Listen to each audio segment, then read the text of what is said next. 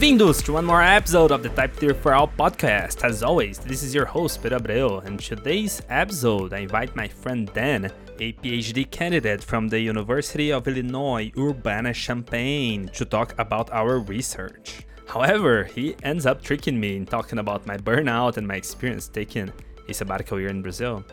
In any case, in this episode, we talk about his research in the field of parallelism, more specifically, garbage collection in the presence of actors. And towards the end of the episode, we talk about my research on translating GADTs from Okibunchu Coq.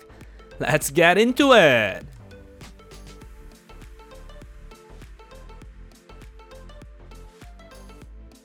I'm really, really excited for today's episode because actually a friend of mine is here with me and we're going to have an amazing conversation. This is going to be a little bit different. Usually I, I interview someone with, you know, like that is a professor or something like that, but this time I'm interviewing a friend of mine that is also a PhD student and we're going to be talking about our research. So welcome to the show, Dan Plyukhin. Hi, I'm happy to be here.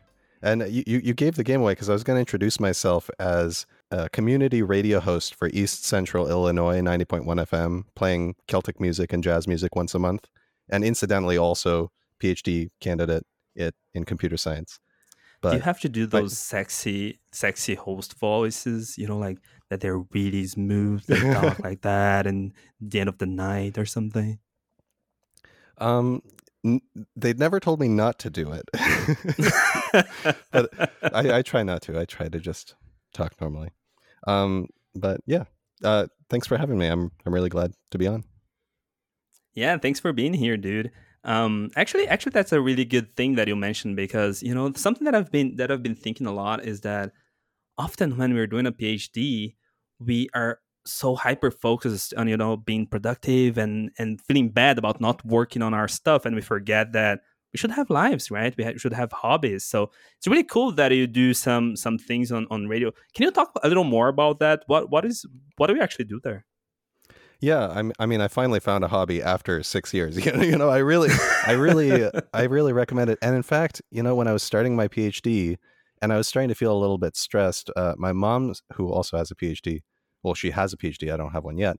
Uh, she said, you know what? One of the best things that you could do is have a kid right now because you know she she was doing her phd and she had me while she was doing it and she said you know all my other classmates they were just staying in the lab 24/7 they were getting burned out and what i could do is i could go home i could feed some little monkey in and you know at home and i could feel better in the morning and recharge and so yeah um at the uh I just happened to find out that our local community radio station, WEFT Champaign 90.1 FM community radio for East Central Illinois. Um, they're always uh, they're always looking for new people. I, I bet any uh, any listeners, if you have community radio at your in your city, you probably do.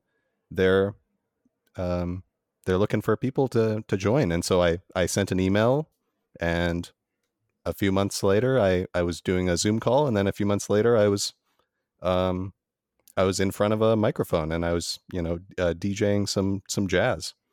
Um, and it, you know, th- well, there's something really magical about the about the radio experience.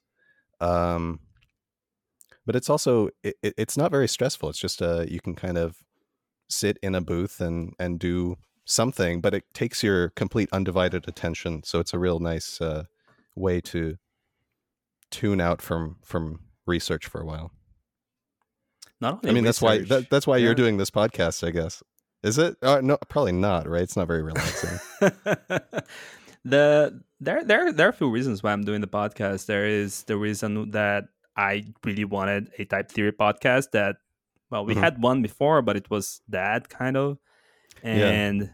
and you know, like it's really good for for you know my my career. I think and I'm learning things. And I usually have I, usually come here and talk to another person that is extremely extremely smart about about something that I'm also excited about, and I have his undivided attention for one, two, maybe even three hours, and that's just just magical. It's like he's talking directly to me, and I all all I do is you know like I broadcast this to the rest of the world, which is pretty cool in my opinion. But Yeah, there's a funny thing. Like you can't normally you walk up to some, you know, outstanding intellectual in their field and, and you're like, Can I talk to you for two hours? And like, no, obviously not. And they're like, What if I'm on a podcast? What if I have a podcast? and they're like, Yes, sign me up. Pretty cool. exactly, exactly. It's a it's a it's a pretty cool hack, and don't don't don't tell don't tell anyone. Actually, honestly, I I think we should have more more podcasts like this. You know, like uh, Uh-huh. Cody Cody Rube started a podcast. It's called the Church of Lambda, which is a pretty cool name if you ask me. And I, I think like I don't see that as a competition at all. I think like we all gain if, if we do more and we bring more people in this kind of interest, you know, because that's something that that I see too. Because it's it's you know like type theory and this stuff that we do here, programming languages. It's pretty it's it's pretty niche. It's it's small, Mhm. Especially compared you know like with with machine learning with AI. That is it's like everyone want to do that right now. PL is is very very small, and we don't we don't have you know like when I when I was here in Brazil, I felt so isolated. Like I didn't have anyone to talk about these things. I actually went to the US because there there isn't that many Brazilian professors doing research, even outside of my of my university. You know, so producing content in these areas, I think I think it's it's very good. It's very good for everyone. Everyone gains, right? So yeah. Mhm. Yeah. Is is that like the uh, will this be in the in the podcast and it's like the type theory for all origin story? I don't know if that's been been broadcast yet on your, on I don't know. I think. I think I bring I bring this up every now and then, and I bring Uh-huh. pieces of this sort of stuff. But yeah, we can we can leave this in. No no no problem. But um, let's talk let's talk a little bit about about your research. You said that you've been in your PhD for six years now. Yeah, yeah. Who's your advisor and what do you do?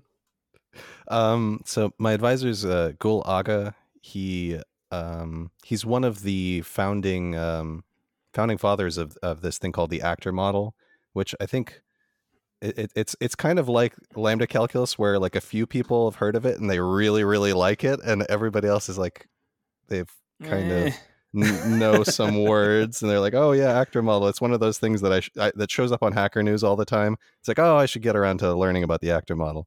But yeah all, all of my research revolves one way or another around actors um and and and so it's a kind of an interesting intersection of a few different areas of computer science it's it's an intersection of distributed systems research um, programming language theory type systems runtime systems. So it, it- it's nice. There, there's if you're if you're bored of one topic, you can always switch to another in, in the actor world.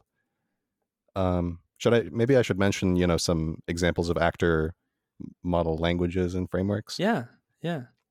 Yeah. So um, probably what what everybody's heard of most likely, if they have, is is Erlang or Elixir. Uh, those are yeah. actor model uh, languages. Uh, they pop up on Hacker News like all the time, and that's how I first heard of them. Even before I like really knew about actors, more people know about Erlang and Elixir, I think, than than know about actors per se, because they they they ca- actually were kind of invented simultaneously with actors. So actors were coming up out of MIT, and actually there were with Carl Hewitt, and he was trying to do some um, artificial intelligence stuff. That and this was like back when Mhm. MIT was doing the symbolic AI type of things, and then they were just uh, they got to a point where um, they kind of needed more computational power, and so they needed languages that were kind of more and more expressive. And Carl Hewitt was had these very uh, high-minded uh, ideas about how we, we could do this type of concurrency, and he was just starting from the ground up, from first principles, coming up with these ideas. And then my advisor was one of Carl Hewitt's students, and uh, my advisor helped kind of refine it into a, a very simple notion of what actors should be. And around that time, I, I think, um, it was Armstrong. Oh, what was his? The uh, one of the main, the basically the uh, Erlang people were working in telecom, and they were trying to solve this problem of uh, they were they needed some kind of programming language for orchestrating these distributed systems and dealing with all sorts of failures, and they were. And, and ultimately, they came up with uh, almost exactly the same abstraction from a very practical um, we're trying to solve this specific problem point of view where that my advisor came up with coming from a very abstract um, first principles. What do we need in computation in parallelism? Uh, so it's a really interesting kind of confluence there. That's that's in the actor world. That's our version of you know the Curry Howard correspondence, probably the Erlang actor correspondence. Um, maybe that that that's some indication that it's a, a useful model. Can you can you can you specify that that isomorphism that you were talking about in, in just just it like make it a little bit more clear about what what that isomorphism is. I mean it's not a formal right. isomorphism. The point is that um, in academia people were motivated by an idea of what does concurrency and parallelism really mean? How do we develop this stuff from first principles? Um, and so that branch came out of mit and they came up with the word actors. Mm-hmm. and in the Erlang world, the company is called Ericsson. Ericsson were trying to figure out how to solve this precise problem about that dealt with lots of various kinds of failures. Um, and they landed on this idea of what they called a process. And their idea of a process, their abstraction, corresponds very closely to uh, Gul Agha's idea of an actor. So there's um, a construct for creating a, an actor, and there's a construct for spawning a process. There's a construct for asynchronously sending a message from one actor to another. There's a construct for sending messages between processes. And so there's a right. very qu- close just it's it's like a similarity there, but nobody's it's it's it's not formalizable, right? But uh mm-hmm, mm-hmm. but it's an interesting um confluence there. Parallelism. Well, I think it's bad to use the word par- par- like there, there's a parallel between these two worlds, but yeah, there's a parallel. So it's a bad word to use. but um, can you can you make a little more precise what it, what does it mean to be for what what is actually an actor? Uh, yeah, that, that, that's a great question. um, yeah, so an actor is basically a process. Whatever we have our idea of what a process is, we kind of know it from operating systems but it's it's this uh, idea of a process where it has a local state, it has a mailbox, and it has a unique address. And when an actor has nothing in its mailbox, it, it doesn't do anything. It just sits there. And when somebody puts a me- message into its mailbox, the actor wakes up and it reads the message and then it executes a program to process that message. And that program, it can do several things. It can update its local state, it can spawn new actors, it can send messages to some actors, and that's about it. So that's the whole idea of what an actor is. It's just this these these processes that can do stuff. Um, and I think more central to the to the impact that actors have is what they don't do, which is that they don't have shared mutable local state. So data races are not a thing in the actor model because you can't have shared data. Um, and another thing is that deadlocks are are very hard to ha- have happen because actors are communicating by asynchronous messages. You can, you know, work your way around things and, and cause things to hang or cause deadlocks, but um, locks per se are not a primitive in actors. So it's it's harder to get yourself into a deadlock type of situation. Um, and I should mention, by the way, that uh, actors, as well as being at Ericsson and being developed at MIT, they're kind of everywhere. It's such a simple abstraction. Like, I mean, based on my description, it seems like everything is an actor. You you see them all over the place. Yeah. And you keep mm-hmm. seeing actors getting reinvented by companies. Like I was looking into the Hadoop code base a while back uh, because I was trying to find something about distributed systems bugs. And I found that they had developed these abstractions that I was like, oh, these they called them like services or something like that. I was like, oh, these services are kind of actory. And then I found a comment that's like, yeah, these are motivated by actors, actually. Um, so it's just one of those things that just happens, seems to be the right way to do things um, a lot of the time. It's just a very convenient abstraction that people keep reinventing. Um, yeah, and, and, and besides Erlang, Akka, there, there's also Akka, there's Microsoft Orleans, uh, the Ray framework has actors. That's a big like machine learning framework nowadays. So lots of people are are actually using actors for various kinds of things.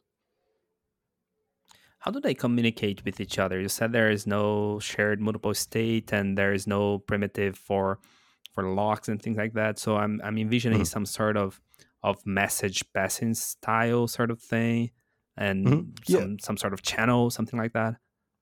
Yeah, so um, they just communicate by asynchronous message passing.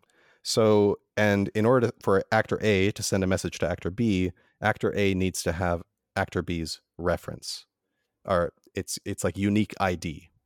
So if A has the unique address of actor B, A can send a message to B, and so, and it just sends it asynchronously. You just fire it, and then eventually, sometime later, that message hopefully will be delivered into that that actor's mailbox.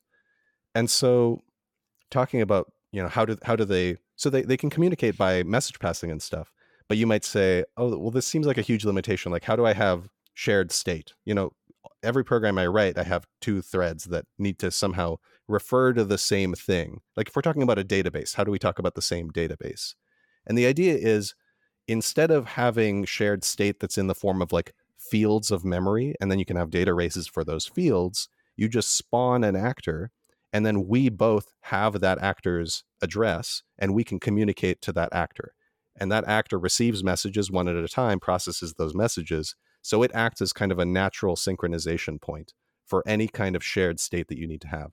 You spawn an actor that actor has that state and we can both talk to him that's pretty neat actually. I like that mm-hmm. and and again make things pretty simple because then you know like the the idea of state and the program which is the actor they're kind of like very intertwined, right? In the sense of, you know, functions and, and data is coming back together again, right? And that's always, that seems to be usually a good thing. I don't want to say that's always a good thing because that's a danger, very dangerous thing to say. But you said when you, you when you mix the functions with the data. Sorry. Yeah, you know, like functional programming. You know, like everything is a function is the big logo, right?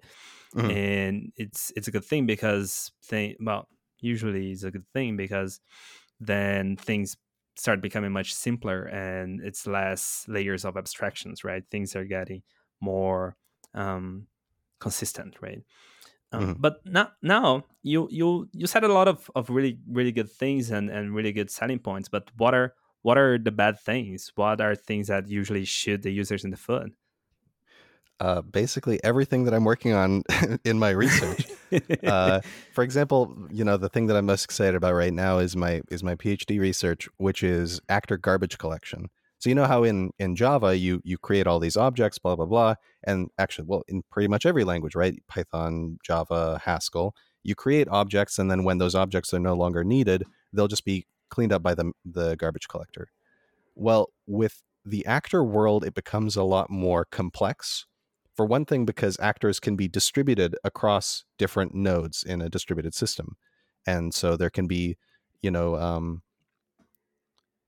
nodes can crash. You can have messages being dropped. Uh, so that's one of the complexities. And another complexity is that actors instead they're communicating by these asynchronous messages, whereas with objects, we, we it's a much more well understood model where you just have threads that are working with these data structures. Mm-hmm. Um, and so circling back, what, what what's the problem of garbage collection? It's that you'll spawn an actor and it will do some work, and then eventually you'll forget about that actor. You know, right. um, and then it, it might just cause a memory leak if you spawn too many actors. The reason you would spawn all these actors is to get lots of parallelism because all of these actors can actually execute in parallel. So, mm-hmm. you know, I, I have this big task. I'll spawn 10 actors and they'll each work on a part of the task. Um, and then I'll get parallelism that way. But the problem is that um, eventually, you know, I need to get rid of these actors. And in some cases, it's very easy to do. I mean, it's just like the memory uh, reclamation problem in in classical uh, in classical systems. It's just like the memory reclamation problem in classical yep. systems in that it seems like it's a very straightforward thing to do to just clean up your memory when you're done with it. But we we we make mistakes all the time, and so we, yep. we create these memory leaks. Another complication though with actors is the concurrency. For example, I think that this actor has done its work, and I say, "Go, actor, uh, you're done. I, I garbage collect you." But it turns out that somebody else, somewhere else in the system, needed that actor to be alive in order to do something, and so you can have these kind of races from doing this right. uh, garbage collection. And so that's like a huge source of, of bugs. I don't have a statistic in front of me, but it's a, yeah, a huge pain. Whenever I tell people like I'm working on actor garbage collection, they're like, "Oh, that's so great! That's so exciting!" Haha. um, Yeah. So Actually- so that's one thing. Mhm. Actually, one thing that that is usually when I hear people working on on parallelism, it's something that really makes me very excited because we don't realize that we don't have that much. You know, like with parallelism is a hard, very very hard problem, and it's it's very far from being solved. Right? It's if it's ever solved, and we don't.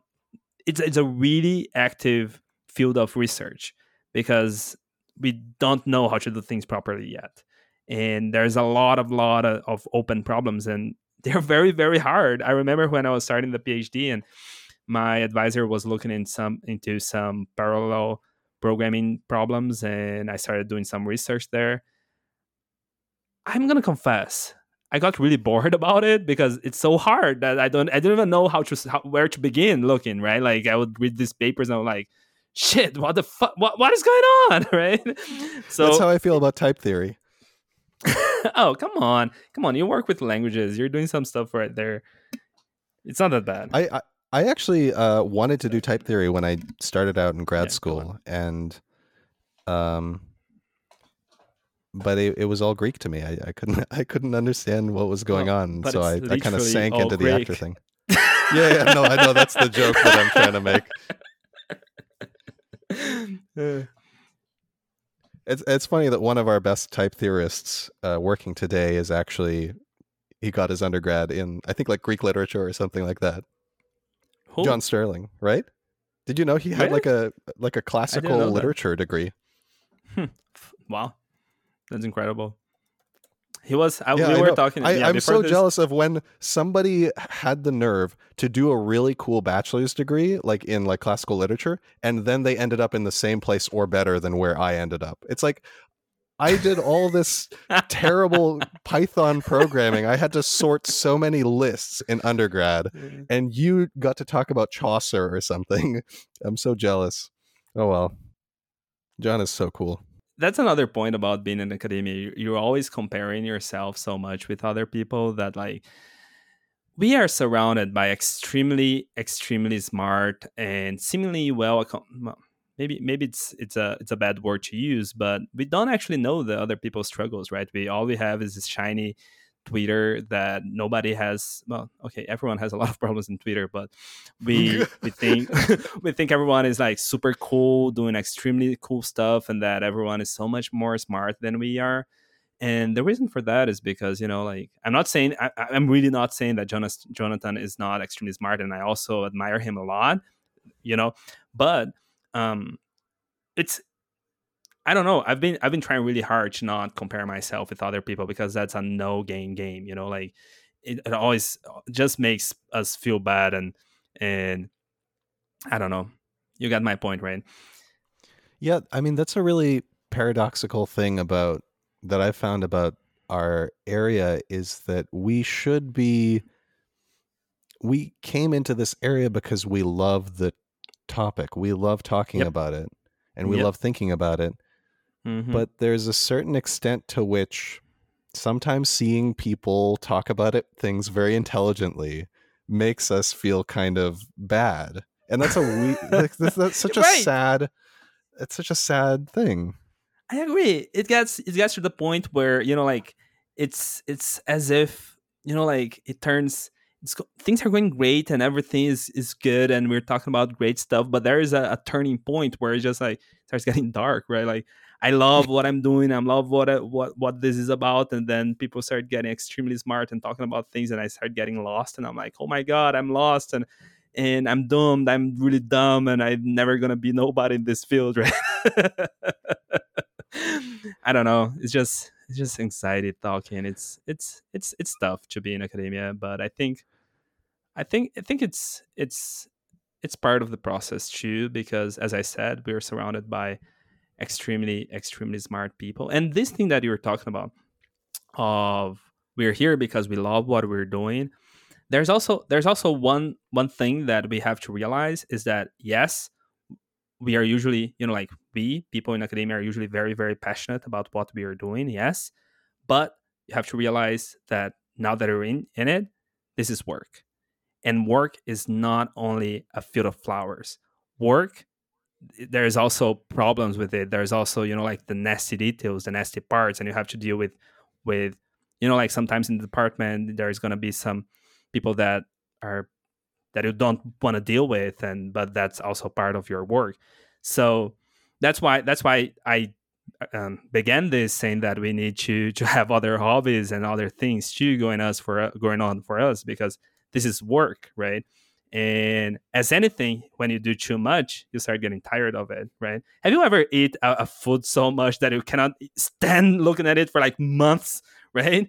That sometimes sometimes research can be like that. I, I reached that point at some point. That's that's why I took a sabbatical year here in Brazil. Well, it's, it's, not a year; mm. it was ten months, but it did it did wonder to me, and I, I feel like I'm ready to come back and you know like be extremely productive and passionate again about what I do because I know I'm passionate, right? I just had felt I just got to a point where I ate too much of the same thing, right? I cannot stand it. Have you anymore. talked on the podcast about your sabbatical, about that process that you went through? No, because I think that could that could you know be really you think that would be cool and interesting for it? people. I think a lot of people. I mean, everybody suffers burnout in various kinds of ways, and and you, and it was you and there there was another um a, a PhD student from UBC uh, she recently also like took a brief sabbatical for herself. Was you know who I'm talking about? Paulette. Yes. Have you spoken to Paulette? Yeah, she was my my friend. Well, I hope she's still my friend. she, we we were colleagues in when we were doing internship at Galois, and we would sit next to each other. It was awesome because our our people there was extremely um, friendly. We would hang out literally all the time. Every single weekend, we would be out partying. and Galois is, is, an extremely amazing place. Um, yeah, I remember seeing that she also took a sabbatical. I don't know how long it was. I don't know much detail. I, I haven't talked to her much ever since. But um, what do you think would be cool to talk about it? What do you, what would you like to know about it? Let's I'd reverse. Like let's reverse yeah. things. You are now the interviewer. Go that's how I thought we were going to start things. I should have read out Welcome to the Type Theory for All podcast. I'm your host, is... Dan Plyukhin. Um, yeah, so what I wanted to I know, this. Pedro, what I wanted to know, Pedro, is how how did you come to so I'm, I'm i want to be careful about this question because it's obviously a very personal topic at, at least i would assume that it would be is what were you feeling that caused you to want to take a break from the PhD? How and what did it take to like there were probably times where you felt like doing that before and you didn't and then there came to a point where you did decide you wanted to do that and how did that happen so that's multiple questions but yeah yeah let's let's go with it first of all thank you thank you for asking this question i usually I actually keep things to myself because I feel like my life is not super super cool. But one thing that I've been learning is that things can be pretty cool on my side too, you know, and especially because maybe maybe I'll get into more details later. But I'm Brazilian, right? And one thing that I learned outside of Brazil that we don't realize here in Brazil is that Brazil is pretty damn cool, and we don't realize it here, which is, which is insane. But I've been I've been enjoying a lot my time here, and actually, I've been learning things that I wouldn't have if I didn't go, if I wasn't in abroad, if I wasn't out of Brazil. Okay, so coming back to your question, how did I how did I come to this decision to take the sabbatical? It's yes, it's it's a really hard decision. It's and it's not something that you hear it often, right? Like you don't hear that a PhD student is taking a sabbatical. I don't think I don't think this, that's even the right word, right? Because about I, I don't know what, what is Normally, you hear the PhD student went and started a bakery instead. they just like blasted right. out. Okay, so um, I have to start by saying that COVID was really tough for me. it was it was really tough for everyone. Um, maybe it wasn't. If if I compare myself to other people, it wasn't that bad. But one thing that definitely happened was that I went through a burnout process, right? And maybe it was a good thing because it made me reconnect a lot with my spirituality. I've been all I've always been a very spiritual person. And you know, like studying metaphysical things. I'm I'm in a religion called Spiritism, and you know, like we believe that there are some things that we receive communications from the dead and things like that, which is a really big thing in Brazil. But um, I was I was very you know like disconnected with my spirituality, and during during COVID, I I really I, I actually when COVID started, I actually called my mom and I'm like, Mom, I want to come back to Brazil. I'm gonna pack things up and I'm gonna spend this time with with you, with family, right? Because I was really afraid to be alone. I was alone one time in when I was doing an exchange in, in Australia and it was so hard and I was really afraid to be to be in that place again. I think I went through depression, but it wasn't I didn't have uh, a psychologists to, to you know like go through that. You're gonna say something? No, no, no. Sorry. And then, and then I, I was I was really afraid to, to go through it by myself, right? Because I would have to be isolated and pretty much just just working. You couldn't even go out of home anymore, and and I had a really a really old grandmother, which made me even more anxious. You know, like what is gonna happen? She's gonna get this disease, yada yada. Um, I'm not gonna go through too much of that, but at the end of the day, I I really I really started having panic attacks and like extreme anxiety, right? And then wow. I started I started talking with with I, that's when I started therapy. That's when I started meditating. And the reason why I'm talking I'm telling you all of this is because you know like it really made me reconnect and, and really appreciate the importance of mental health, right? Because without mental health, you cannot do anything. Without without health, you cannot do anything. Health is you know like basilar. Without health, you you you cannot you know like you you cannot work, you cannot you cannot play, you mm-hmm. cannot talk, right? And mental health is health. So that made me really really value health. Okay.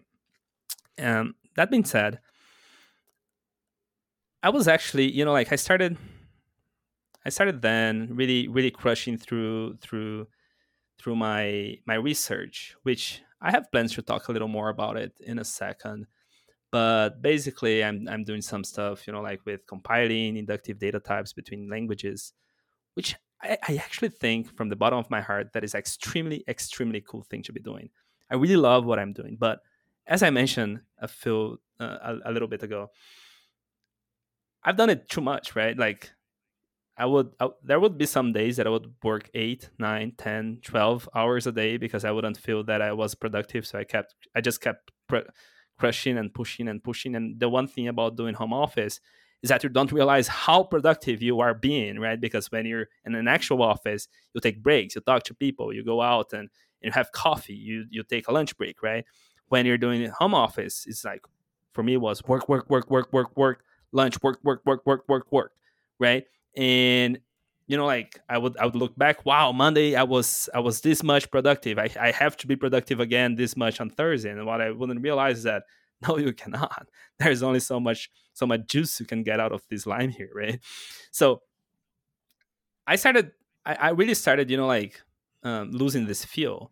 And it was it was many it was more than than a year so there was 2020 when when all of this was happening there was 2021 and I, I really, you know, like for a whole year, I started feeling very, very unproductive, and I would, I'll try many, many things, and I wouldn't, I wouldn't get this, this excitement out of my research anymore. I tried, I tried many, many things. I tried, I tried to, I probably edit some, some of these things out because I think it's already started being boring.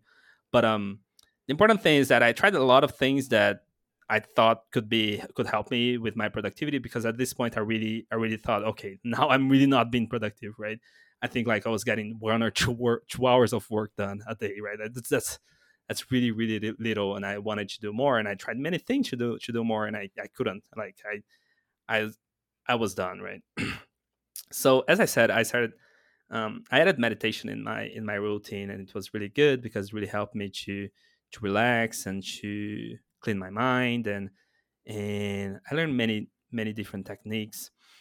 But um one day one day I was sitting down meditating and I was extremely frustrated with with the quality of research that I was doing. And again, I was really happy with what I was doing, but I was frustrated that I wasn't getting out as much as I as I wish, right? I know that I that I that I could do better, right? and I'm, I'm not I was not even trying to compare myself with anyone or anything. It's just like by own, my own measures, I I wasn't satisfied with how things were were going on, and I really felt that I that I really tried everything that I could. I tried I tried really everything that I could to to change the situation. So I took a really really honest look into into myself, and I did I did this following question: If you could do anything you want at this moment, if you forget about your mom, forget about your advisor, forget about the world, forget about money, forget about literally everything, everything. What do you want? And only one thought came to my mind. I wanted to be on a waterfall in Brazil. That was it. That was that was like as as bright as a very shining light in the middle of nowhere. I knew that this is what I wanted, right? And that's the that's the beauty of it. Once you know what you actually want, you just have to work th- through it. So I literally just stood up and I went to a website looking for can I take a time off for my PhD? And I figured out that I can take two semesters off, blah, blah, blah, send some emails, and I made it work and I came to Brazil. Uh, I had some money, some reserve, and, and that's that's how it came about. And it's it's really been one of the best things I've, I've done for myself, really. And it's been. It, it's it's really hard. It's really hard because it's a hard conversation that you have to have with your with your advisor, right? It was it wasn't easy because I know that he has expectations on me. He's not a tenure track, and I would have to call my mom and say, "Hey, mom, I'm coming back home. Uh, how do you feel about it?" And I really, I really feel like I, I, I was failing, right? Like telling that that I was failing, but my mom's just so magnificent that she was just happy. She was just, if that's what you want, yes, come. I'm very happy that, and she she understood. She she knew what I was going through, right? She knew what I've like my my struggles and and maybe not many people talk about it, but living in another country is not easy. Living in another country, you're always outside of your comfort zone. You're always learning. You're always, you know, like it's not only about another language, it's about another way to talk and treat people. It's another way to, you know, like you know how, how we say hi in Brazil to people? We hug. If it's if it's a boy saying hi to a girl, we give a kiss in the cheek. What day in on earth is that gonna happen in, in the US? I'm literally afraid of of hugging people in the US. That would be your last day in the US before you get deported. dude, some days I literally feel like, okay, that's it. Today I'm gonna be arrested and I'm gonna be deported. right? Dude, I have I have some really funny, funny, funny stories about things, you know, like cultural shocks, like it's, it's cultural clashes, maybe it's the, the right the right way to put it. Because things are just different, right? And you know, just that that's how I lived for for four years, and you just start getting very tired because, dude, I just want to chill, right? I just want to come home. I just want to have friends and and relax, man. I just just want to just want to relax. So coming back home, I can do that. I'm I'm I know what, what I know what is the expectations. I know how to behave. I know how to do things, right? I can relax. It's been really inspiring to me seeing well, inspiring and also making me really jealous to see you on Instagram like every now and then like in front of a waterfall. I'm like, why? I, can he be a little bit less satisfied with this decision? But it seems like you're like you really um before like we continue, you, let's you, uh-huh. let's zoom in let's zoom in in that feeling of the waterfall for a second because I really want to share this. But the mm-hmm. day I took I took a month to live in a place near here. I, I live in Brazil, right? I took a month to go to the woods and live in a place surrounded by waterfalls. There are probably like a hundred or two hundred waterfalls in a mi- in like a hundred mile radius. It's an insane amount of waterfalls. So I moved there. I rented a place for a month, and I was hiking every other day. You know, like 10, 12, 15 miles a day. And the first day I went out and I went to the to waterfall and I felt the water. It's like it's an extremely cold water in an extremely hot day and you're very tired already because you hiked a lot. So like imagine you are walking for 1 hour and then you see this this water going by that is, is very very cold and like the the the the, the sun is extremely hot and like you're very hot and you, you pick the water and you put your head on it dude i literally felt that all my problems in the world was gone. All my stress was taken away from my soul and just took down that river right? And I, I actually i actually cried this day. So much relief and so much happiness for doing this decision right? So yes i couldn't be any happier with it and i wanted to share it. that's really beautiful. I i, I love the way you, you put that whole story.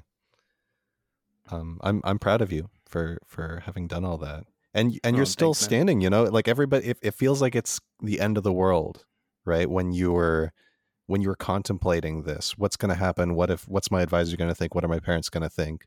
And here you are and you look great you know you're happy and and and you're coming back to the states uh, in a month right? I am but i went through a lot of inner work here i i re- refound myself in a way and and it's it's crazy but um at this point like i said that i was in the in, in this in this in the woods you know like living close to the waterfalls. And at this point i was waiting for the for for the result of a submission that i had on cpp certified programs uh certified Papillion programs. I don't remember. And and to my demise it was rejected. And it was it was really really tough for me this day. Um i really didn't expect because you know like i put so much work i put so much effort. And at this point i i, I had to face a really hard decision in my life because you know i I, I had to come back to the us and to finish the phd i pretty much would need three more papers. That's kind of like the expected right? And this is my first paper and it was rejected twice and the reviewer seemed to have liked it even worse the second time you know like he asked for a lot a lot of revisions and i have to come back to the us and put one more year of work into this and not know what's going to happen and that really freaked me out that really freaked me out and i had to to find what I wanted to do at that point, right? And what I found that I wanted to do is that I I'm really unsatisfied with the place that I'm at. So what what is the path forward? Um, it's not only it's not only about the research, but you know, like I think I think I realized I don't I don't really feel the US. I think the the US is too much for me. People work work too much, man. It's just work work work work. People even you know like put work in front of their their families work in front of their their friends and that's not me. That's not me. I cannot i cannot do that. I cannot do that. And, and it's impossible for me to not compare with the other people around me because i will literally feel that i'm not you know like in this environment i feel that i'm not enough i really feel like i'm not enough because everyone is is is putting more of their skin into the game. It's like they have more into it, but this is not me. This is not me. So the, the decision that I made was that I would go back to the US and I would just finish a master's because I don't have a master's yet. I'll finish a master's and find something else.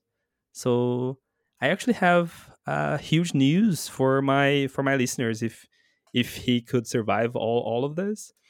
But um, I am planning to do some, you know, like after the Masters, I'm planning to invest a lot more in the podcast. So there will be a lot of really good news coming up. Stay tuned. Possibly merchandise. you know, I was actually, lo- I actually, I actually looked into it, and merchandise was actually really hard for me to do because of some bureaucracy in Brazil. And you know like i actually started studying some drop ship drop shipping stuff or blah, blah blah. But you know did you know that uh, um, i'm on an f1 visa in the us so i cannot actually work.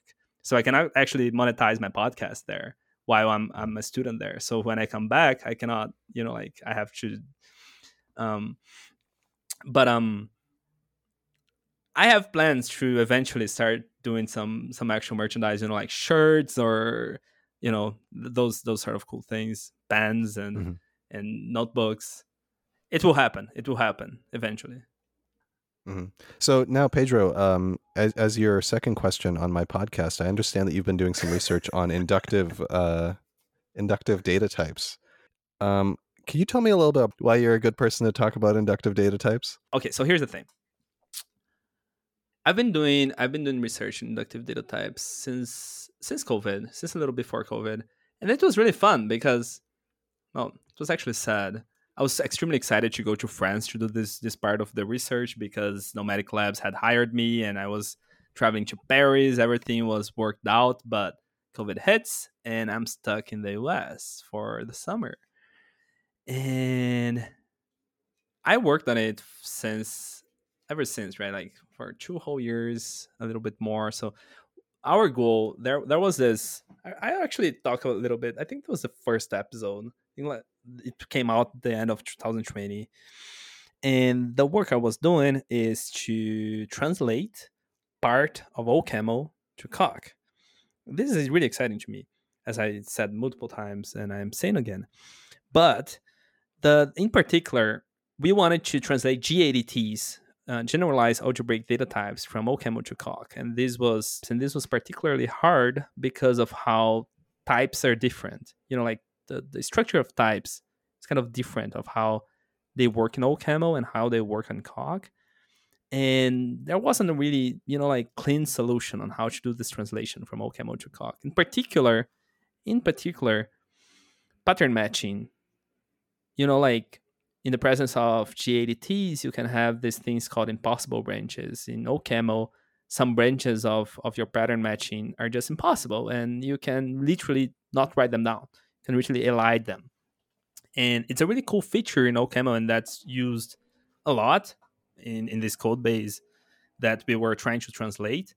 And there wasn't a really clean solution on how to do this translation, right? So this is what I was hired and and it, I was I was a good fit because before this I was doing some translation from Cedille, Cedille Chakok with Aaron Stump and Matt Visor, and actually this uh, there was this project that I started doing called Cockadil, and I was working on it for at least a semester, and I was putting a lot of thought into you know like translation of pattern matching already before I was even hired, right? So I talked to them and we we thought that this is something that we could work together to find a good solution for this. So I spent I spent probably like a year doing this, you know, like trying to find a good a good way for doing this translation. So could could you uh, talk a little bit about um, why you couldn't do this exhaustiveness checking? It's exhaustiveness checking, right? Why you couldn't yes. do exhaustiveness checking in in Coq? Yeah. Yeah. So the thing the thing about about Coq and the thing about OCaml, that there, there's a there's a, a key difference of how things work there. Especially type checking. You know, like because OCaml type checker has much more information than Coq. Coq is very conservative about you know like inferring that two types are the same or not like very very conservative and that's a good thing because because of that you can do things like homotopy type theory which we can maybe touch a little more later but the key here is that it's not you know like you really really need to be very sure that two types are the same for Coq to to agree that two types are the same right so you really have to convince Coq. You have to do a lot of convincing for Coq to, to agree that two types are the same. And the key thing about GADTs is that okay, so let's talk about about GADTs for a second. GADTs is a kind of ADTs, and what is ADTs is algebraic data types. Don't get confused with abstract data types that sometimes also go for ADTs, but we're talking about algebraic data types here. And algebraic data types are basically a way to to build a new type, right?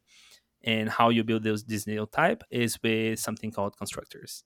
And in order to do this cleanly, you want your constructors to have a couple of a couple of properties that I'm not going to get too much into details. You can look on on Coq's PhD thesis, which I extremely advise if you're interested in this in this because he is actually pretty pretty well written and, and very understandable. But you want you want your constructors to have some key properties. And the key here is that with regular ADTs, all constructors are going to build the same type, right? It's going to build a type.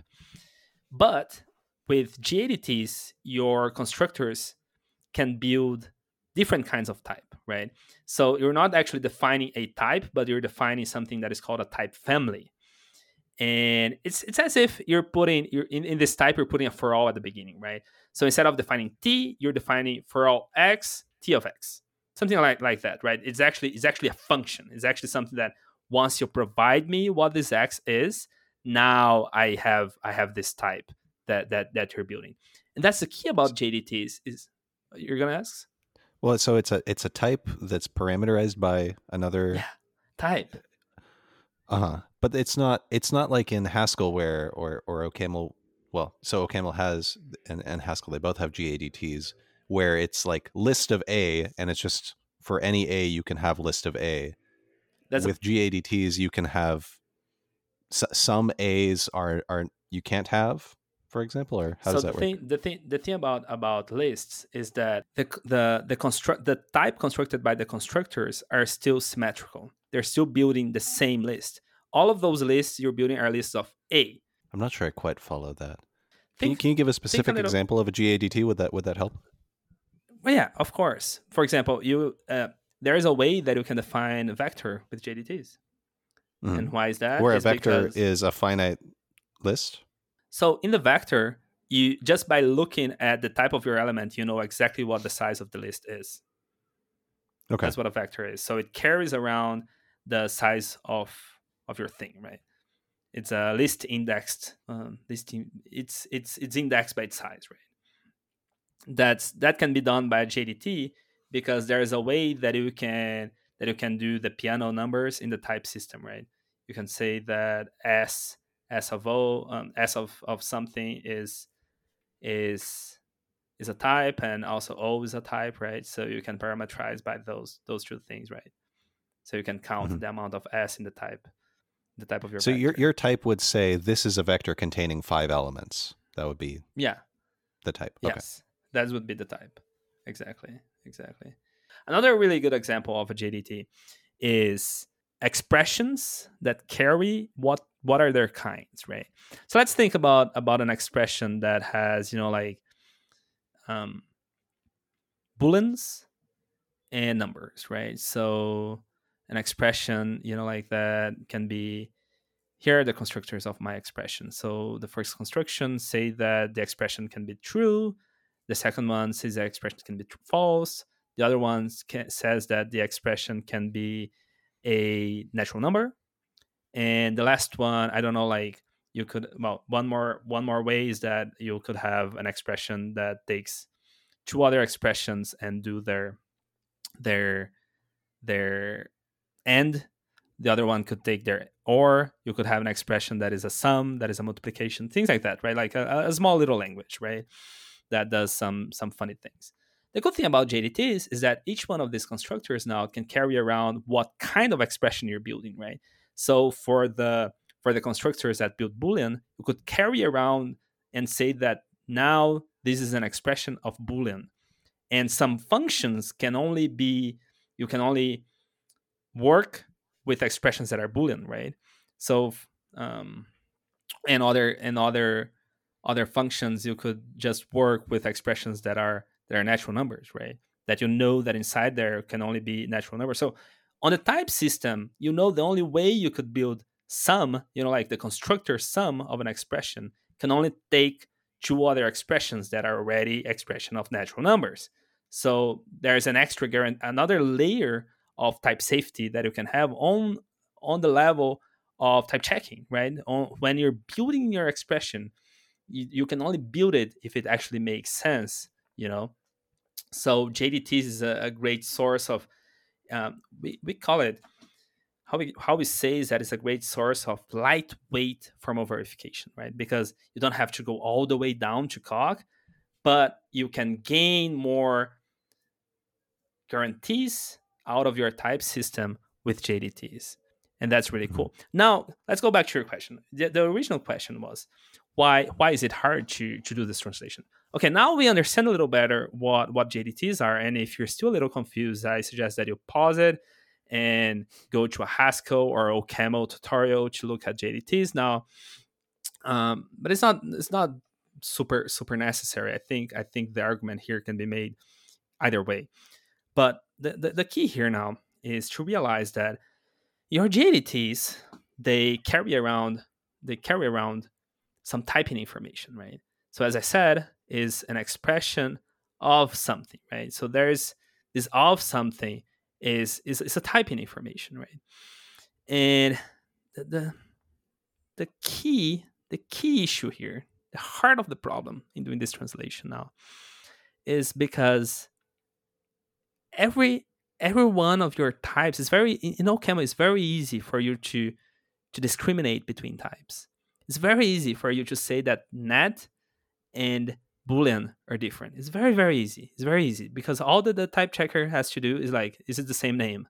You're done, right?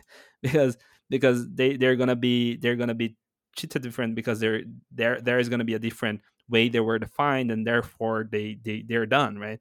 But in Coq, this is not the case this cannot be the case because, th- as I said, things like homotopy type theory would make no sense, right? Because, okay, um, now in order for you to convince the type checker that these two this these two things are different, oh, sorry, let me take a step back a little bit. Why is this, why is it important to discern the, these different these different types? Is because okay, do you remember that I said that some functions now can only work with booleans, right? Some functions can only work with expression of boolean, right? and everything that is not an expression of boolean you can ignore so when you're pattern matching there you don't even have to talk about expressions of natural numbers because because when you're pattern matching you say okay my x is an expression of boolean and i'm pattern matching this so the only constructors that make sense are this this and this because they will construct a an expression of boolean right and you can literally ignore your expression of natural number. And why is this possible? Because when you're building this exhaustivity, the type checker is going to look is nat equal to boolean? No, you can ignore it. So that's the, the key. That's the, the heart of the issue. That's the heart of the issue is doing this, this type checking on the exhaustivity of your pattern matching. And I wanna I wanna make a parenthesis here to really to really um, talk a little bit about exhaustivity and how exhaustivity is very important because this is something that that bothers me a little bit in Haskell, for example, because maybe maybe I'm wrong and there are ways to get around with it, or maybe it has changed. Ever it's been a while I don't use Haskell to be completely honest, but last time I, I used it, exhaustivity was not on by default, and this really pisses me off. This really pisses me off because because you're literally throwing away a really important part of your type checking. This is literally type checking your pattern matching. This is exhaustivity is type checking of your pattern matching. If you turn it off, you're literally turn you're, you're throwing away part of your type checker, right? So you're throwing away typing information, and and I don't like it. this, is, this, is, the whole thing I'm doing is like to, to gain this sort of thing, and Haskell just just throws away. Again, maybe maybe I'm wrong. Maybe maybe this has changed, or maybe I'm I'm bringing this up from from my from my head. Please, if you're listening to this, let let us know if I'm wrong. But okay, let's go back. So the this this translation now, you, you you're starting to understand why this translation is so hard, is because in, in OCaml it's hard to discern between between these these types, right? Uh, in Coq, so here's here's the thing. In Coq, you can also you can you can prove that nat is different than boolean. But in order to do that, there is this cardinality argument. You know, like you have to show that they have different number of elements. You can do it. Yeah, you're you're doing a, a very expressive face, but you can you can prove it. But it's not. No, I'm surprised time. that you have to, in order to show that nat is not equal to bool, you have to reason about the number of elements as an incredible yeah. roundabout kind of way of doing it. Well, how else? How else would you prove it? Well, one's got true in it, and the what is that true? doesn't have true in it. Hmm. Um, but I guess that, that that's the way that uh, Coq allows things to have multiple types. Is that right? Well, Pres- now now now things are are starting to get really interesting because the heart of the problem now is an even more hard problem, which is equality. The more you look into equality, the harder the harder you notice it is. Like it seems like very very trivial at first glance, but the, the harder you try to put your finger on how trivial it is, the harder it is to to do that, right? So, um, you have to be re- when we're talking about about this level of of type theory going down to equality you have to be really really precise what you mean by equality. There are many different ways to define what you mean like there is leibniz equality there is um, functional extensionality for example there is there, there is propositional equality there is heterogeneous equality there is there, there, there are different ways to talk about what you mean by things to be equivalent. What do, what do you mean by things to be the same, right? And when we're talking about types, that gets even harder, right? It's really it's it's really hard. So uh, it's it's so it's so hard that there was uh, there was a PhD student that is now professor, Jesper Cockx, that his whole PhD thesis was to turn off one axiom used in type checking, uh, type checking pattern matching in Agda and this is called the K axiom. And his whole PhD thesis is to not rely on the K, axiom in order to to actually do this type checking of pattern matching. And why, why is this important? Is because the the K axiom is incompatible with homotopy type theory. So we all, and again, homotopy type theory, as far as I can understand, the main concern about homotopy type theory is equality, right? It's paths and is how things are related to each other.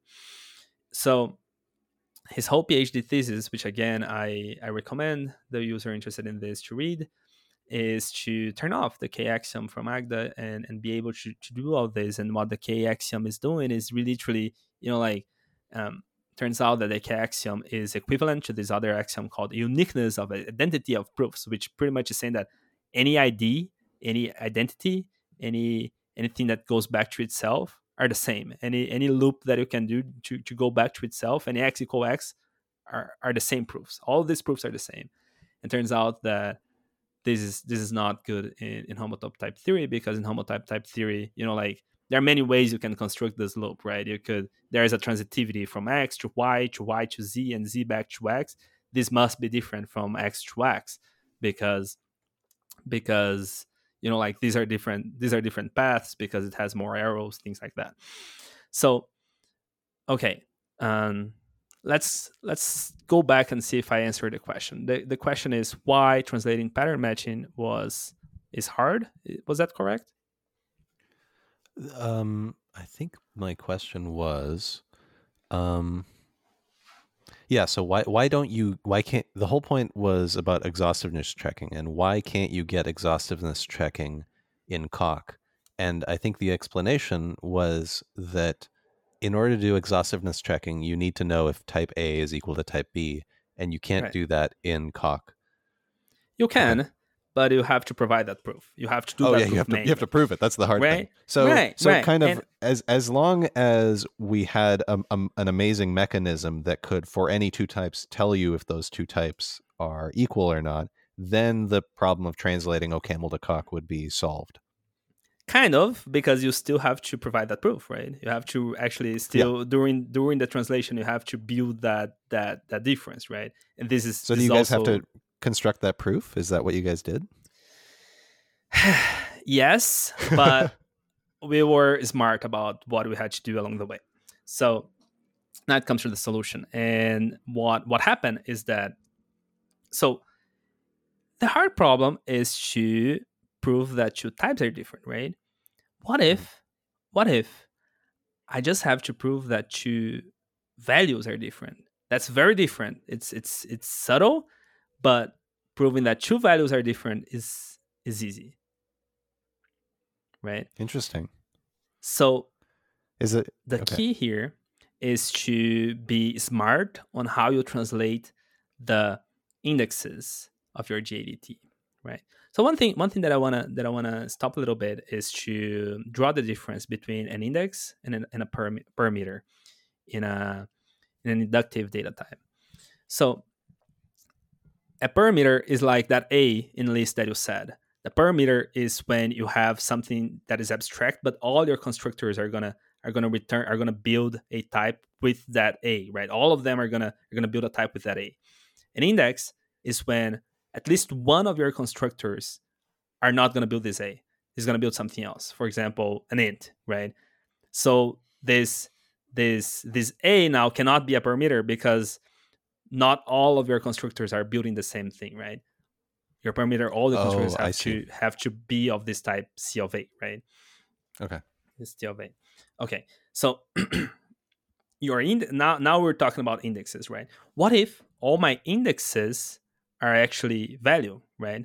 If I know what are the possible cases that my index can take, right?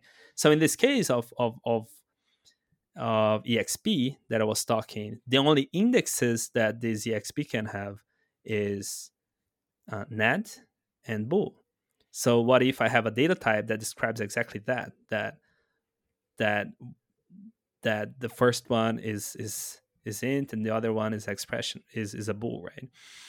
And turns out that's a lot easier to do because now proving that the the constructors of these data types are different are, are it, is easy because this is you remember when i said that your constructors you want them to have certain properties?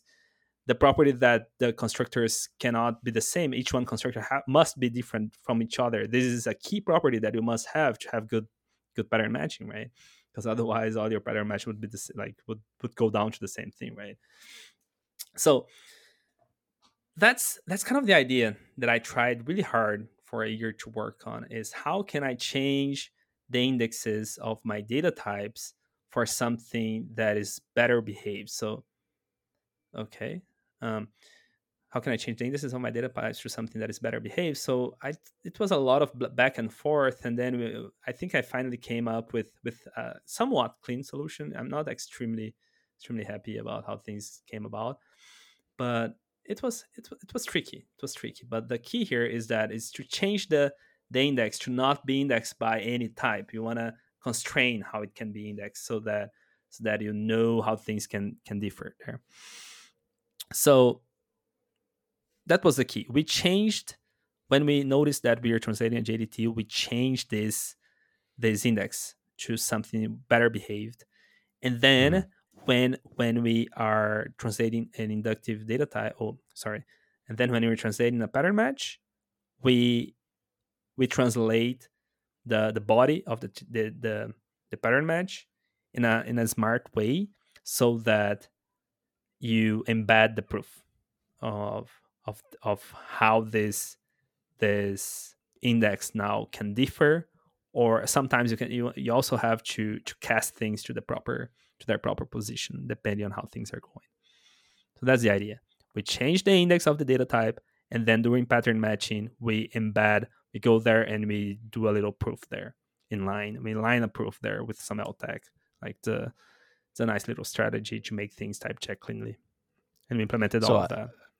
I have I have three questions. One is is this is this a, a paper that's been published? Number two, we forgot to mention what is the motivation for uh, why you want to do this problem in the first place. And three, a tangent, uh, but I'm very interested is why is it hard to tell the types are different but easy to tell the values are different? Um, Mhm. And if if we talk about the motivation for the OCaml stuff, you can you you might you could explain it and then move it to the beginning of the discussion because I just realized that if anybody's listening, they're like, wait, wait, why is he doing this translation? Nah, you know, this is something that I've been thinking about lately, Uh-huh. actually. Um, there was someone on Twitter the other day saying that he would like to see papers that better explains the motivation of why they're doing this type things, you know, like and I wanted I wanted to talk about it for a second. I, I honestly think that we should be less concerned about motivation when we're doing research. Research is supposed to be, you know, like just just researching things. That's that's how math works, right? Uh, I know that many some people will disagree, but this is this is my personal view. I think I think research should be done by the sake of research, and that's how things go forward.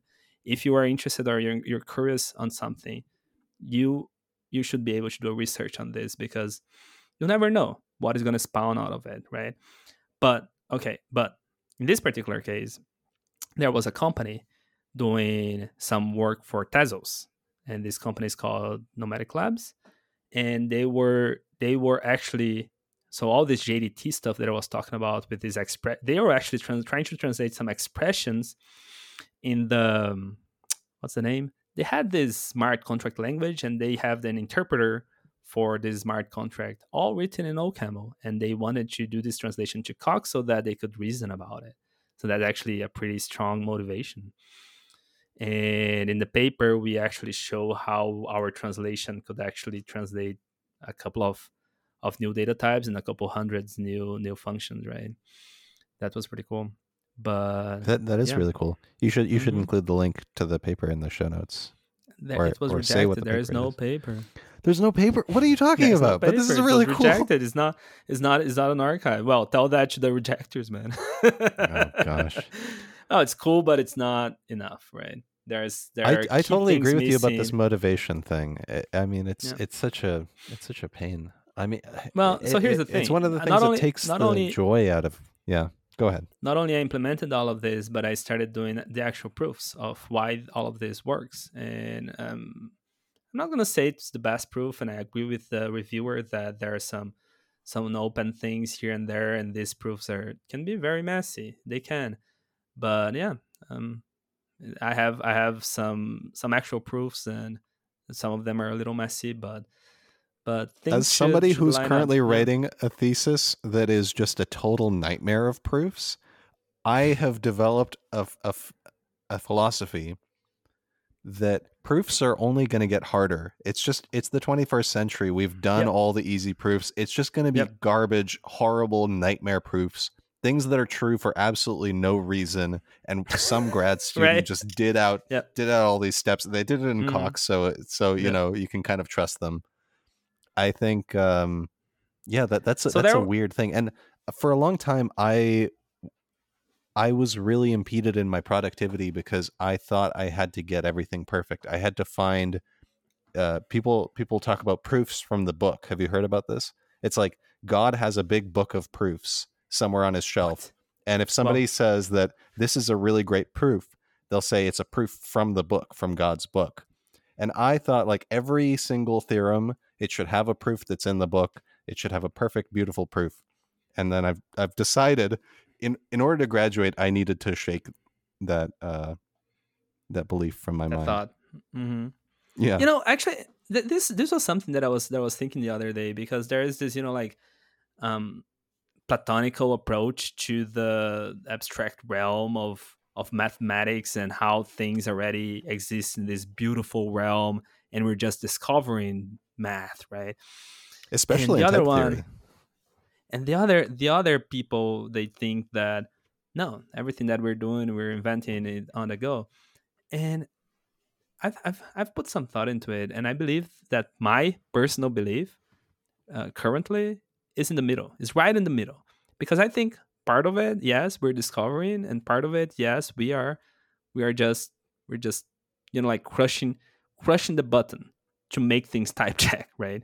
Because here's the thing a lot of how things are are, are put are put forth it requires a lot of creativity. It requires you know like coming up with a language. Coming up with a language requires creativity on how you're gonna you're gonna put uh, you're gonna lay out your your things right?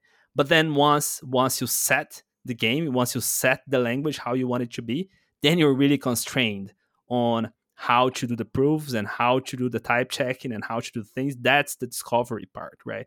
But really coming up with with the rules of the game that's the discovery. That's the the creativity part. And i think i think math is really both because what how i see math is just this huge monopoly game this huge board game right? Just a set of rules made up by mathematicians that we just play them out. So we take the axioms that we want to work with and we play them out right? But the key here is realizing that you can choose whatever axioms you want. As long as they make sense right? Mhm. and this and this is the beauty that that we got you know like non-euclidean surfaces right? They just get rid got rid of one of euclid's axiom i think the fourth the fifth one something like that. And they they they're like yeah we don't we don't want to play with this axiom anymore. Let's change it. And then they have a, a, new set of math and that's a whole new game to play. And that's that's what einstein used for coming up with the theory of relativity right?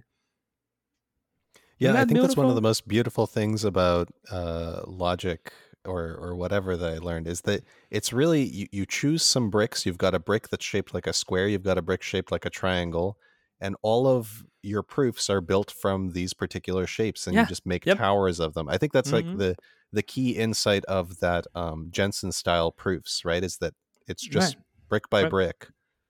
It, yeah, it's kind of an interesting idea, but it's also it's also kind of an aromantic idea. Like, like you said, like it's a little bit less than the Platonic idea right. of what proofs yep. are. But nice from a computer science perspective, I guess. That's the thing. Everything is just often trees. enough is just you know like crushing the crushing the numbers and trying to get things done. Right? It's just putting things together, right? And that's where computers are gonna really shine.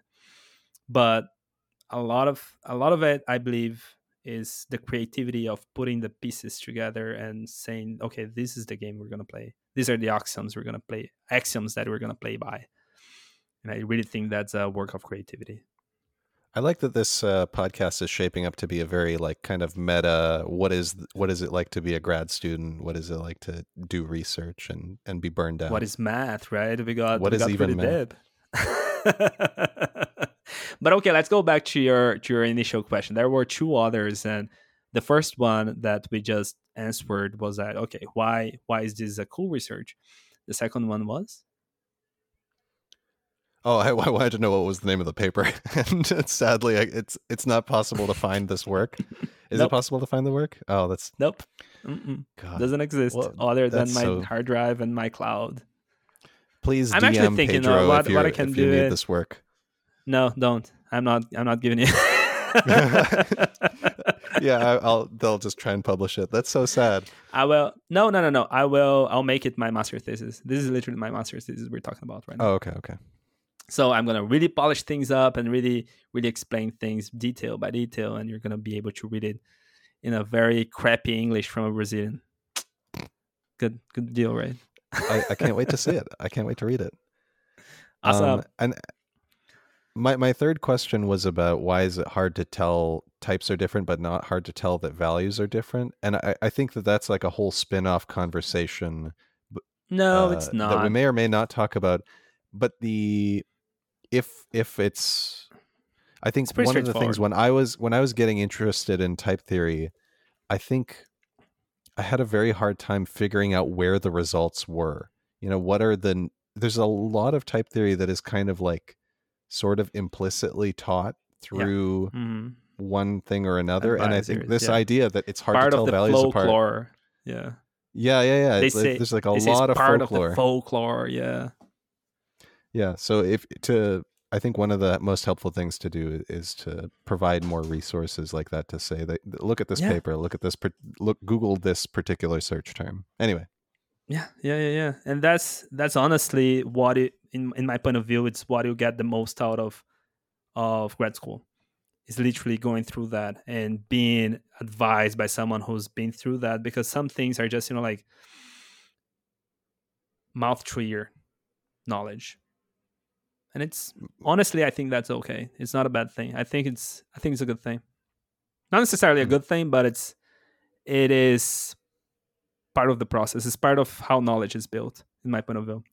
Yeah because it's part of a philosophy. it's part of a school yeah exactly. It's part of a school of philosophy you know like an advisor is teaching you how he thinks and part of how he thinks was taught to him by how his advisor thought. So it's you know like this lineage of how to look at things and problems. And i think that's really beautiful. And you know uh, okay so coming back why looking at why at, at values is much easier than looking at the quality of types? And one thing that we have to realize is that we're talking about about cic here. And what is cic is calculus of inductive constructors. What does that mean? It means that it's COC with inductive data types. and what's COC? It's calculus of constructors, which which you know like is just lambda calculus on huge steroids.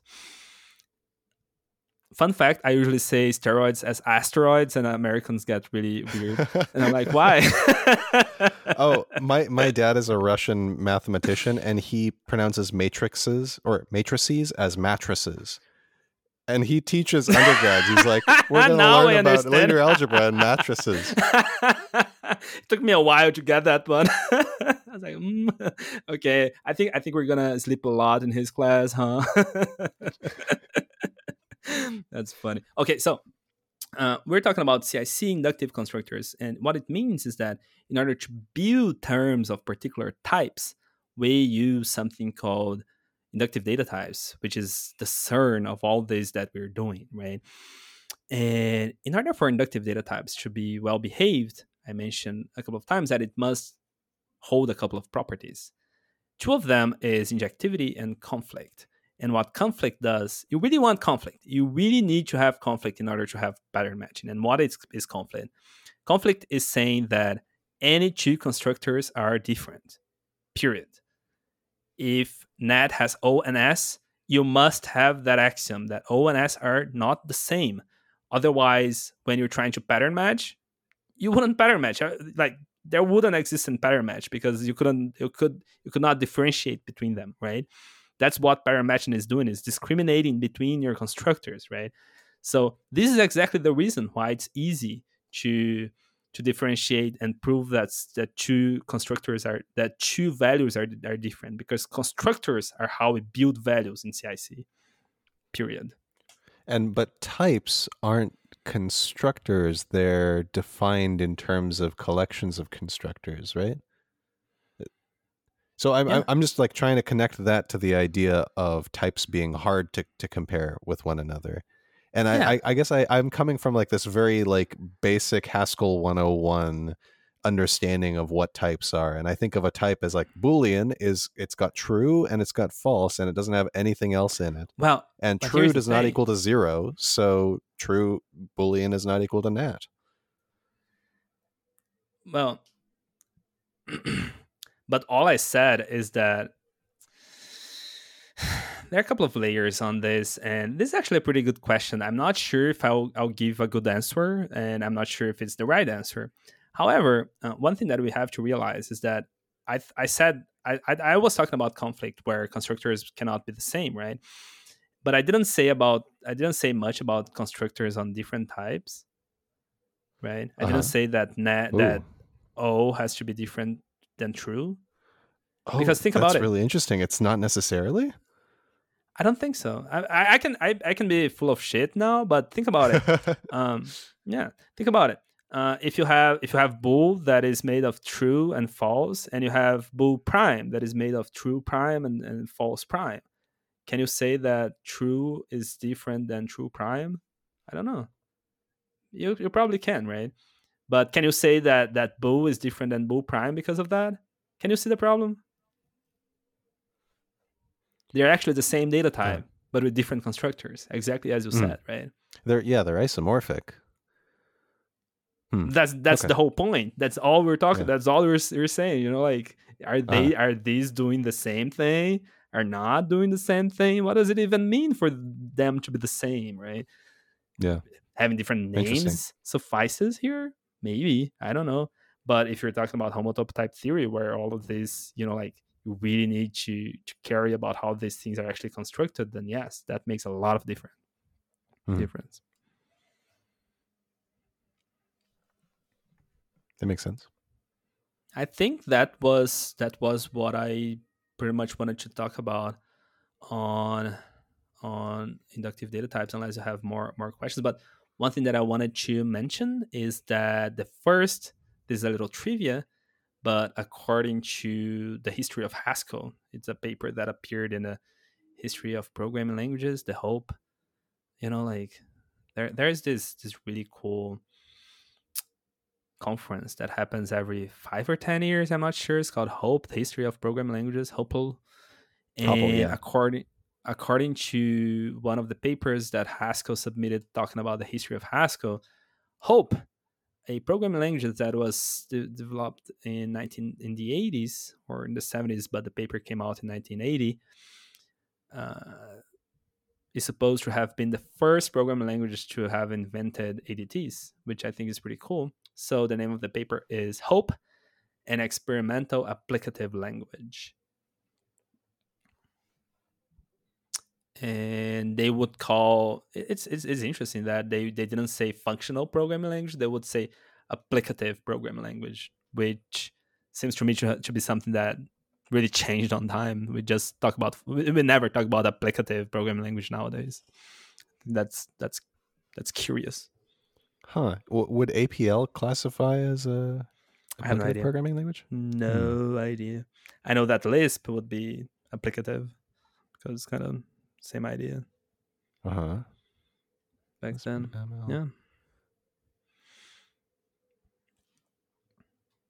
You've got acyclicity in in here in the notes, but yeah, well, yeah. Mm. So this is this is going a little deeper on the on the properties of of constructors, and constructor also have to be. Um, you also want your constructors to have two more properties. I talked about injectivity and conflict, but mm. you also want inject induction and acyclicity. And well, I was actually trying to to think a little harder on this why you want induction and why you don't want a cyclicity and they're kind of related but well, now now now we're really stretching my knowledge here but acyclicity is is important so that you don't have you know like non-ending data types you know like you could just keep you would have actually some sort of stream instead of of a data type have a finite data type you know like you could keep going forever and your type check your type checker wouldn't know that it could that you could actually hang your type checker in a loop, right? If it's cyclical, mm-hmm. and you cannot have that because one thing you need your type checker to have is is to be terminating. You really need your type check. Can you, can you, that that would be really bad. You're trying to type check your language and it just halts. That's bad. You need it to to terminate. Okay. Tagged onions and why you think they're unreasonable. What do you have against tagged onions? I personally think that all onions should be labeled no, no, no, no. I agree. All all onions should be. All onion. Oh my god, I'm thinking about actual onions now. What have you done? But um, the thing. the thing the thing that that I get really a, a, little bit triggered maybe is the right word. I'm not sure. Maybe maybe I've been full of shit. Maybe maybe it's actually correct talking about ADTs as tagged onions, but Am I am I pronouncing it right? Am I giving the listener, you know, like a mental model that we're talking about about, you know, like the fruit? Onion? Yeah, you're, of... you're saying onions. You you mean for the for the confused listener, we mean unions. I mean unions. Unions. Okay. But the show notes say onions. That's the my whole point. Oh. Yeah. Anyway, mm. what do you hmm. have against what's your gripe with tagged unions?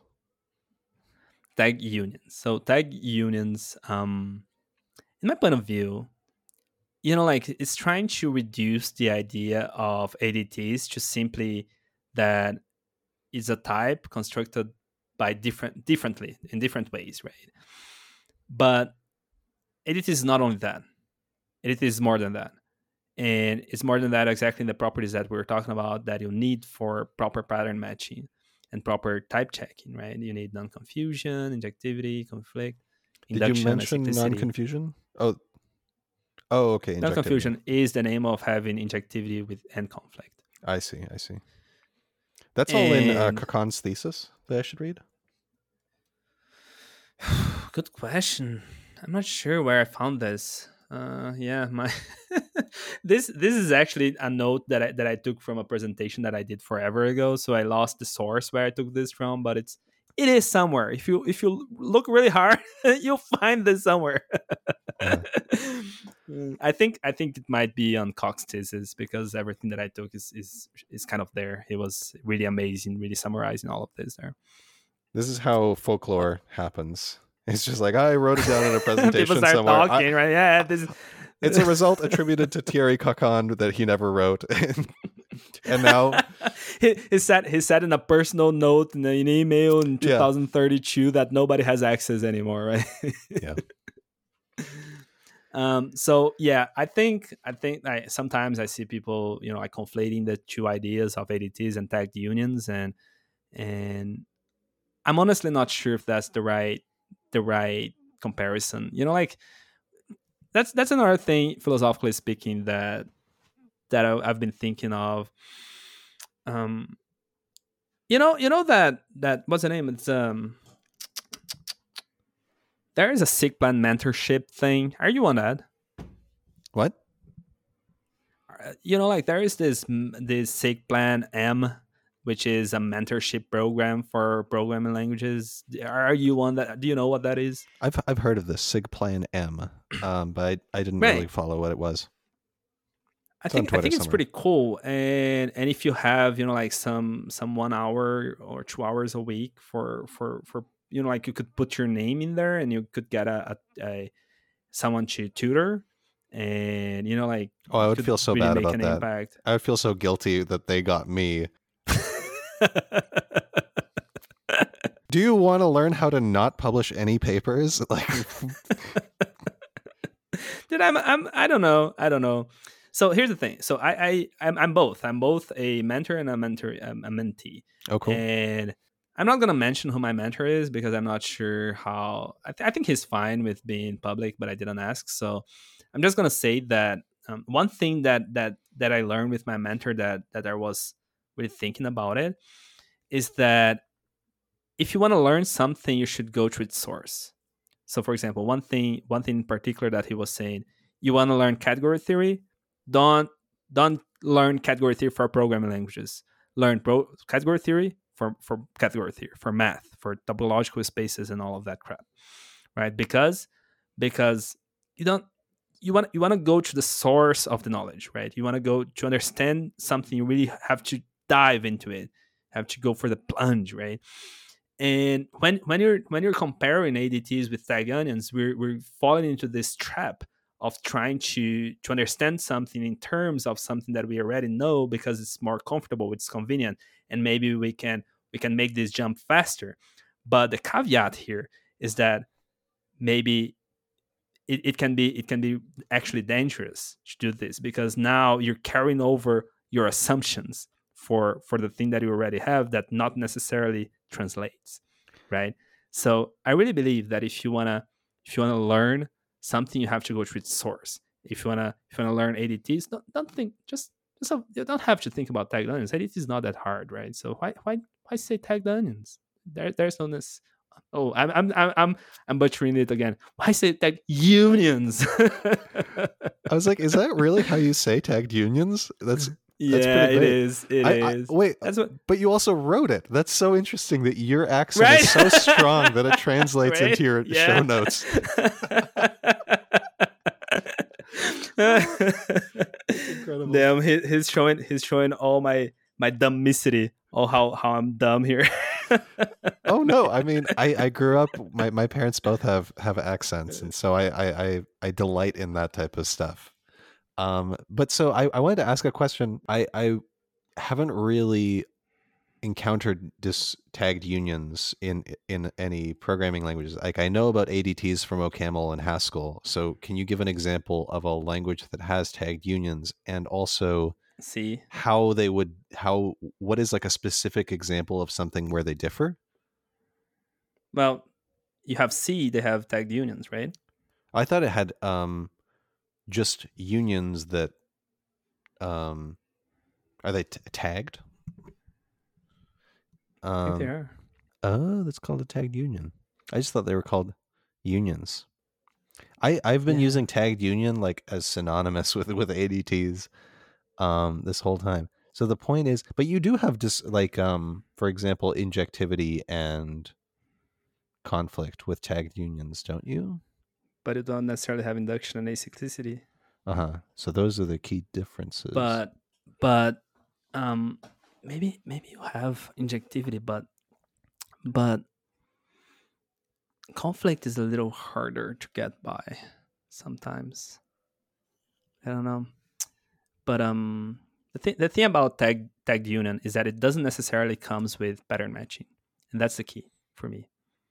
Right. You you you you want pattern matching mm-hmm. and in order to have proper pattern matching you need these properties all of them right and pattern matching is beautiful. It's one of the most beautiful things in, in functional programming languages, in my point of view. I think it might be what sold me on functional programming language was yeah. was somebody yeah, showed me pattern matching, and it's like if C had pattern matching, then I, I would never have have switched. Right, right, yeah, yeah. See, you know, like makes your life pattern matching makes your life so much easier and bug free and like it's it's it's so natural so natural to think of your programs in terms of pattern matching of really looking at your data specifically this this way and that way right?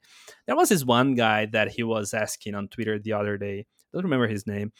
And even if i remember i probably wouldn't mention but he he would say he was asking what imperative programming language could you know like I, I blanked a little bit, but like his point initially was that you cannot have imperative programming language with ADTs with algebraic data types, and and I was like, no, you can, you can. They're not they're not mutually exclusive, and you have it in Rust, for example, right? Yeah, exactly. I was gonna say.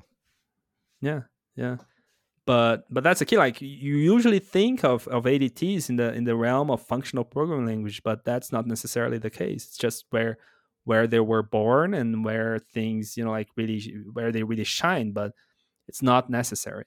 It's just knowing how to implement this them properly. Adts you just adts and then you have pattern matching and pattern matching is just an elimination form of for adts and you're done. That's it. There's nothing saying that you, you need to be tied to a particular programming you know like what's it what's the word? There's programming paradigm something like that Mm-hmm.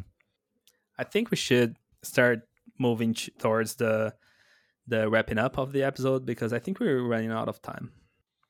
Okay, how do we end this uh, podcast? Well, I don't know. You're the host. You'll tell me. uh, everybody, um, thanks everybody for listening to Type Theory for All. What are one thing that I was thinking of on on our, my way to the show was that since you're going to be coming back to the states for a bit and I'm going to be moving to Chicago, that we could have a Type Theory for All meetup in Chicago. Ooh, I like that. I like that. Let's make it happen. Yeah. But this this is only for the for the for the premium contrib- subscribers right, of the podcast. Right. There's just a patrons that doesn't exist. I was gonna say, never mind set up an OnlyFans account for the for the type, type theory for all. all right, guys, you can you can check Dan's OnlyFans account on typetheoryforall.com. well, I think I think we talked about everything that we wanted to talk, and to be completely honest, I think I even talked much more than than I expected to talk, and I really appreciate that, Dan made those questions and that I could talk about this a little more public. There's a lot more about my my time in Brazil that I that I that I still will share with with you know like my closer friends because I think it was such such a I think I lived like 5 years in one honestly. I did so much. I I met many people, I went to so many places, I had so many experiences. So I hope I can share my my gratitude and you know like my um all my all my everything that I learned with with you guys and and my friends and people around me and that it can you know like maybe help not only me but people around me. So thank you so much dan for being here. Thank you for talking a little bit about your research about your experiences. Thank you for you know like hosting more than half of this episode and maybe you know like i was thinking about it and i think i think i'm i'm actually looking for for a co-host a kind of partner. If you if you'd be interested we could you know like I, I i'm i'm interested in inviting you some some other time to co-host with me. I think it would be really cool. I would so absolutely love that we could um, talk about talk about it. uh but you know um yeah, that, that, that's a very flattering idea. We'll, we'll we'll see how the how this episode does, and they're, if they're like, "Who's this asshole?" Then we'll be like, "Okay, probably probably shouldn't have probably shouldn't have this guy on the podcast again." But it, has been a, it's been so, so much fun. I, um, yeah, I, I, I'm I'm really pleased to to be on on on the the podcast, the definitive type theory podcast of our time, of our age. and I want to thank you, Pedro, for setting it up. For one, you know, for setting up something for our niche little community, and number two, for talking, you know, really those really personal experiences that you had, um, dealing with with burnout and and with all the pressure of that. I think everybody listening probably can relate to it, and I personally, I don't know, I I felt a lot a lot of connection to what you were talking about while you were while you were saying it. So I'm I'm grateful to you for having opened up about those experiences. Well, thank you so much, man. So one thing that I usually usually ask towards the end is that if there is anything that our guest thought that he wanted to talk about but he didn't have the chance or there's any questions that he thought that should have been answered. So I make you that question. What do people usually say to that? I, have never gotten to the end of one of your podcasts, so I don't. oh no, no, that boring, huh? I think like halfway through the podcast, I'm always like, oh, I should be doing work. I should be. People, people usually say no. I usually say no. Or, or you know, like um, they give. Oh yeah, one thing that that I also ask is like, is there any social media, any platform that you would like to to advertise? Maybe your Twitter, maybe your OnlyFans account. yes, everybody, please uh, follow me on on Twitter. It, it, my handle is dplyukhn. I, I think maybe Pedro Pedro will put it into the uh, show notes. And also, show I'm going to be. Yep. Oh, you have show notes, right? You you guys yeah. have the technology? Okay um, show notes technology. yeah, it, it got to Brazil. it's made it all the way down there. That's really great. It and did. the other thing is uh, that I'm I'm moving to Chicago. So if there are any uh, any Chicago listeners of the Type Theory for All podcast, I don't need to know any more about you. Please reach out to me. I want to be your friend. So any listeners who are out there in Chicago. And and set up that meetup. That could be pretty interesting if, if, if we if we get around to it. All right. Uh, dude, yep, that's it. I think we, we nailed it. And thanks everyone who stayed until here. Goodbye. Peace.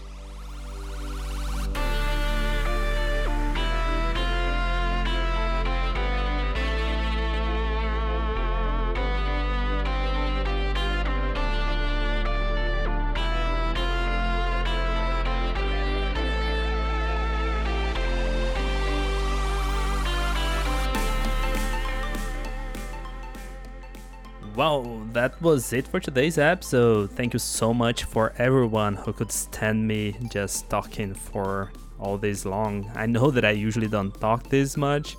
I try to be as quiet as possible because I usually don't think I have that much cool stuff to share, but I don't know. Maybe sometimes we have more cool stuff to share than we expect, huh? I hope you guys enjoyed this episode. If you guys have any questions and comments, please leave it on our website, typetheoryforall.com. Or if you don't like your name being there, you can just send an email at typetheoryforall at gmail.com and look at and don't forget to follow us at Twitter at TT4All. I think that's it. I will see you guys next time.